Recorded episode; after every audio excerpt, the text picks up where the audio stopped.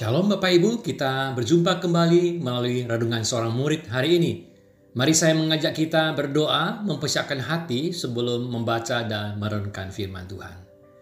Bapak di surga, puji syukur hari ini kami kembali hendak membaca dan merenungkan firman-Mu.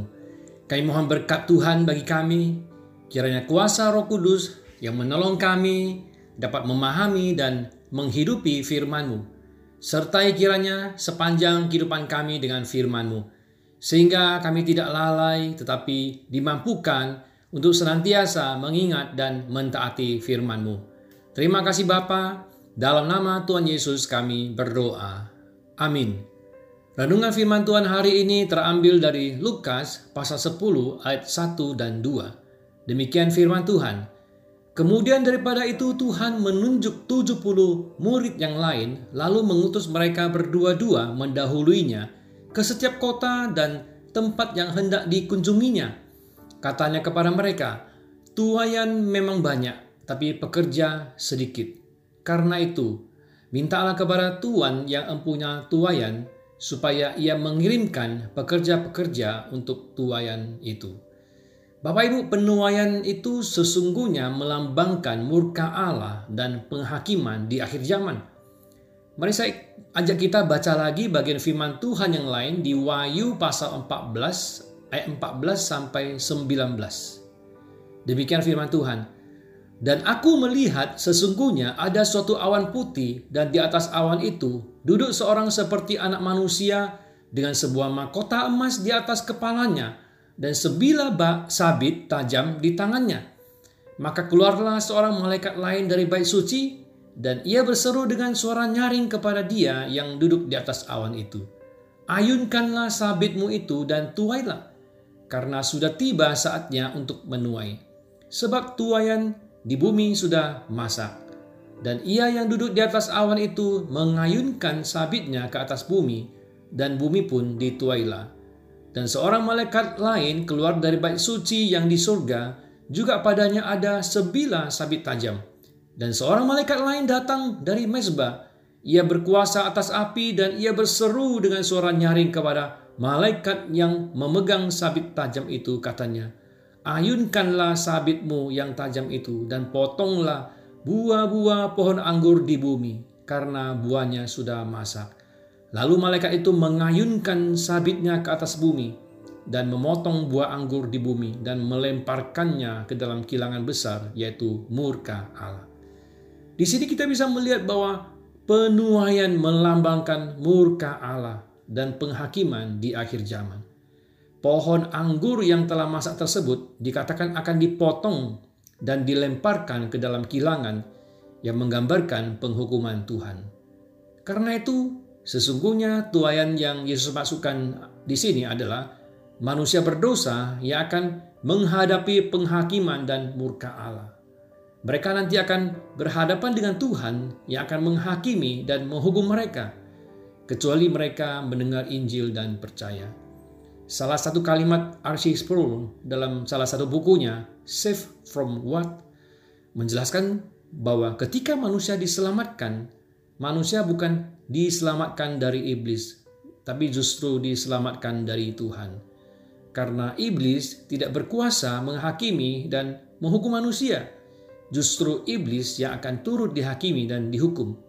Jadi ketika manusia berdosa percaya Kristus dan diselamatkan, maka mereka akan diselamatkan dari penghukuman Tuhan. Tuhanlah yang mengancam jiwa manusia berdosa. Kenapa demikian? Karena Tuhanlah yang akan melakukan penghakiman dan penghukuman terhadap manusia berdosa.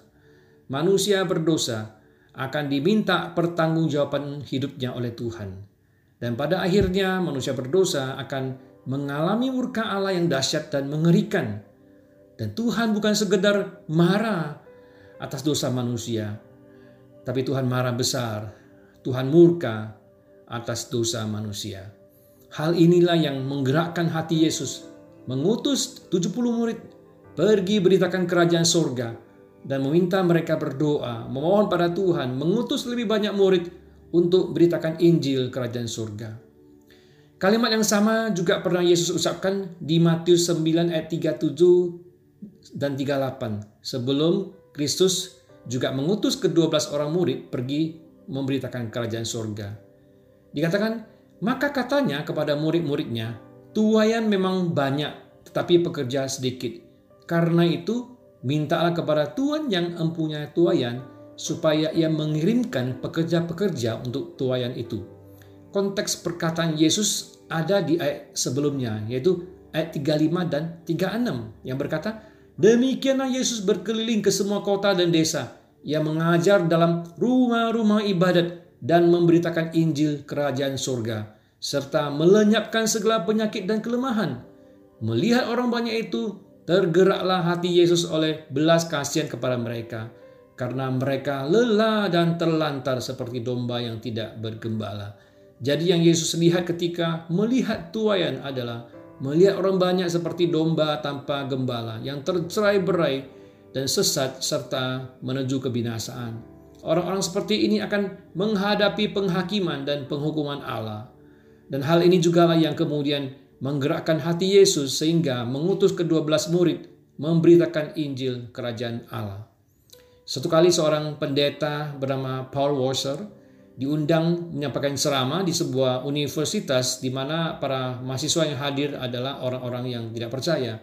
Saat itu pendeta Paul memikirkan kalimat pertama apa yang harus dia ucapkan supaya menarik perhatian para mahasiswa tersebut untuk mendengarkan ceramahnya.